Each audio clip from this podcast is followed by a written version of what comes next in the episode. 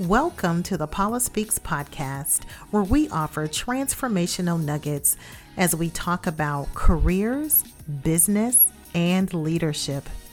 As a former HR executive in the corporate space, I have had the pleasure of starting my own HR firm, and we've been in business for more than 15 years. The reason why this is so exciting to me is because I get an opportunity to help people realize their career dreams. But in addition to that, I work with employers who are committed to elevating their corporate culture so they become a great place to work. I have a lot of insights that I'd like to offer. So let's spend the next few minutes together.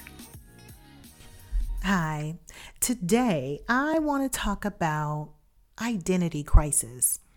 It may sound like a strange title, but I was speaking with one of my clients and we had been working with her for some time.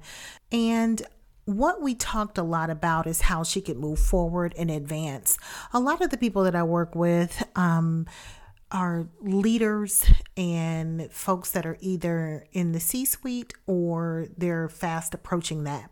And other folks that I work with have been in some kind of leadership position and maybe they're in the process of starting their own company and so on. But I had a client and um, her name was Constance, and she had finally made it into the position that she was looking for. She felt like she had been overlooked a few times, and we worked together. We were able to help her elevate her career, elevate her presence, and also um, help her quite honestly elevate her income. And that came with this new position. She felt like she had finally arrived. And then COVID 19 came and it changed everything she and her husband were impacted and um, she really struggled.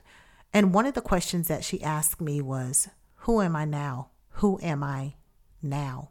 That may sound like a strange question, but I have worked with many people who are devastated because of job change, job loss, and they put they put all of their efforts into achieving their career dream. And then usually by no fault of their own, the dream goes away. Now, certainly that's not everybody, but there have been a lot of people who have been impacted by COVID 19 and they, they may have asked themselves that question as well Who am I? I think sometimes we can be so accustomed to chasing the career dream that we often forget about all of those other things that we accomplish in life, almost as if they don't matter. I believe your career is vitally important because your career, if you have a career dream, your career dream is vitally important, not because the job is important, but because what you desire is important. It doesn't matter what the career dream is. We can help you get there, whether it's leadership or whether it's something else. But what I think is important is for us not to lose our identity when we feel like we've achieved our career dream you are very separate from what you do. You probably have met people that you um, knew nothing about and you guys are introducing yourselves and at some point that person you may say oh well tell me a little bit about yourself. Or people sometimes will say tell me what you do which i really try not to ask that question because i'm not real sure how it's relevant unless we're having a business conversation. But even if you don't ask what you do when you ask people to tell me a little bit about yourself oh well tell me about you. It's great to meet you. Tell me about you somewhere in the early part of that conversation, they end up telling you what they do and not necessarily who they are. Sometimes that can very well be a safe response for someone so that they're not, you know, divulging personal information um, that they're not comfortable with. But most people that I have talked to, even outside of the business arena, they will eventually start telling me what they do. I want to encourage you today to make sure that when you are talking about who you are, that may have very little to do with what you do. So when Constance asked me, Well, who am I now, Paula? Who am I now? I got a little bit of a fiery attitude in my voice because I knew exactly who she was. And I also felt like I was obligated to tell her. I told her that she was the same person that pushed through her career when others in her organization gave up and they went to go work somewhere else. I reminded her that she was an example for mentors and other people as they moved forward in their careers, even when she wasn't achieving what she thought she wanted to achieve. The other thing that I told her was that she had the courage to ask for coaching so that she could rise higher. A lot of people struggle with asking for help, so I told her she was the same person who asked for help. I also reminded her that she was the person who did the necessary work. She didn't just kind of piddle around and, oh, woe is me. She decided to do work that would help elevate her career. She decided to do the assignments that would open the door for her. But most importantly, I had to remind her that she did not fail and that she's far more talented than her last position.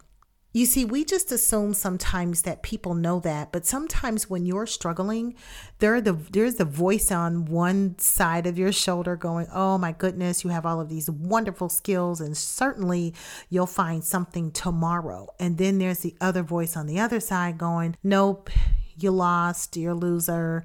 It didn't matter. You didn't achieve it for very long." The voice that you choose to give the power to is the voice that's going to win. She was no less competent than she was when she'd started in the position. As a matter of fact, she was more competent when the position ended. But somehow along the line, she lost her footing. But here's the other part of that. Once we had an opportunity to have our coaching sessions and to and I got an opportunity to really show her her accomplishments I keep a file really on everyone so I can go back and look at their accomplishments because I want to make sure that I'm helping people, but sometimes they may need it for themselves. And so when I began to remind her of who she was, she actually got a little frustrated, thinking, gosh, I should have another job or I should do something else. And so, what I did in one of our coaching sessions is I taught her how to use her frustration as fuel. I use the frustration as fuel, like I said, I taught her to do. But what can I do to improve the situation? What skills and capabilities do I have that will enhance it? Um, what can I do to pull myself out of frustration? Because really, it is a mindset. And it doesn't mean that what happened wasn't frustrating, but you have to make a decision on how long you're going to stay there. Frustration wasn't her identity, her career wasn't her identity but this is what I know when you're in identity crisis mode, it makes you settle for far less than you deserve. It limits your options and your thinking. Your career identity crisis makes you look good on paper and feel very small in person. Because when you're having an identity crisis, you start feeling like you're an imposter. Well, maybe I really wasn't good. Maybe I really didn't have the skills that I had. Maybe I did waste my time and money. Maybe I should have never taken this position. And I say, quite honestly, the opposite. Nothing is ever wasted unless you waste it. There's a reason why you learn what you learn. There's a reason why you elevated your skill set.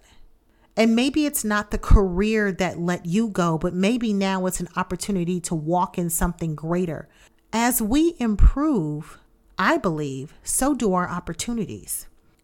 So, no matter what happens, and no matter what you do, sometimes when you're struggling with identity crisis, you need to take time to reintroduce yourself to you. And when the right opportunity comes along, after you've alleviated yourself from the identity crisis, you'll be much better prepared to say yes. In working with Constance, this is what we did. She talked about always wanting to open up her own consultancy. Well, we had never talked about that before. I didn't even know it was her heart's desire. And so as we began to talk, I was able to show her while, why this may be the very perfect time for this to happen. She was already skilled. She had invested in herself a year prior. She had received two promotions through the course of coaching and all of those kinds of things that she needed. And she was sitting back, eventually looking at herself like, yeah, I got it. I'm good. And while I don't necessarily like what happened, I'm skilled enough to go ahead and take another step. And what we ended up doing is helping her open up her own business. And she started a consultancy doing exactly what she was doing for her former employer. And guess who was her first client? Her former employer. They didn't have what they needed in place to be able to bring back higher level leaders and, you know, benefits and all of those kinds of things, but they still needed her skill set. And because she had taken the time to improve, to upskill, to do the things that needed to happen, and because she remained diligent and with the right attitude, they knew exactly who they were hiring. I'm sorry, let me change that. They knew exactly who they were engaging when she presented them with the proposal. She was able to ask for a different rate that they were able to do. She ended up making more in that with that rate than she would have in the company, and they're still doing business together today. That's what I mean when I say pulling yourself out of identity crisis mode. And sometimes you need help. Sometimes you need somebody to help you see the bigger picture. I have clients that I work with on a regular basis that want to start their own business. And so they think, oh, I'll just jump out and I'll do X, Y, and Z. The ones who've done the work beforehand, meaning if they've worked in a certain field before, it's a lot easier. And those that are venturing out into a new field, those are the unknowns. And so we will take a different path to make sure that they have a, for, a sure footing.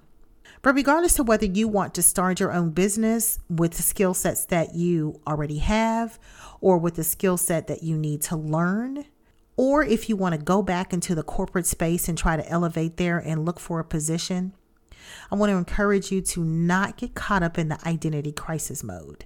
You don't have to say what you do, because in the end, what you do is not who you are. And if you'd like to know more about me and schedule your complimentary session, go to aboutpaulaspeaks.com. Thanks for listening.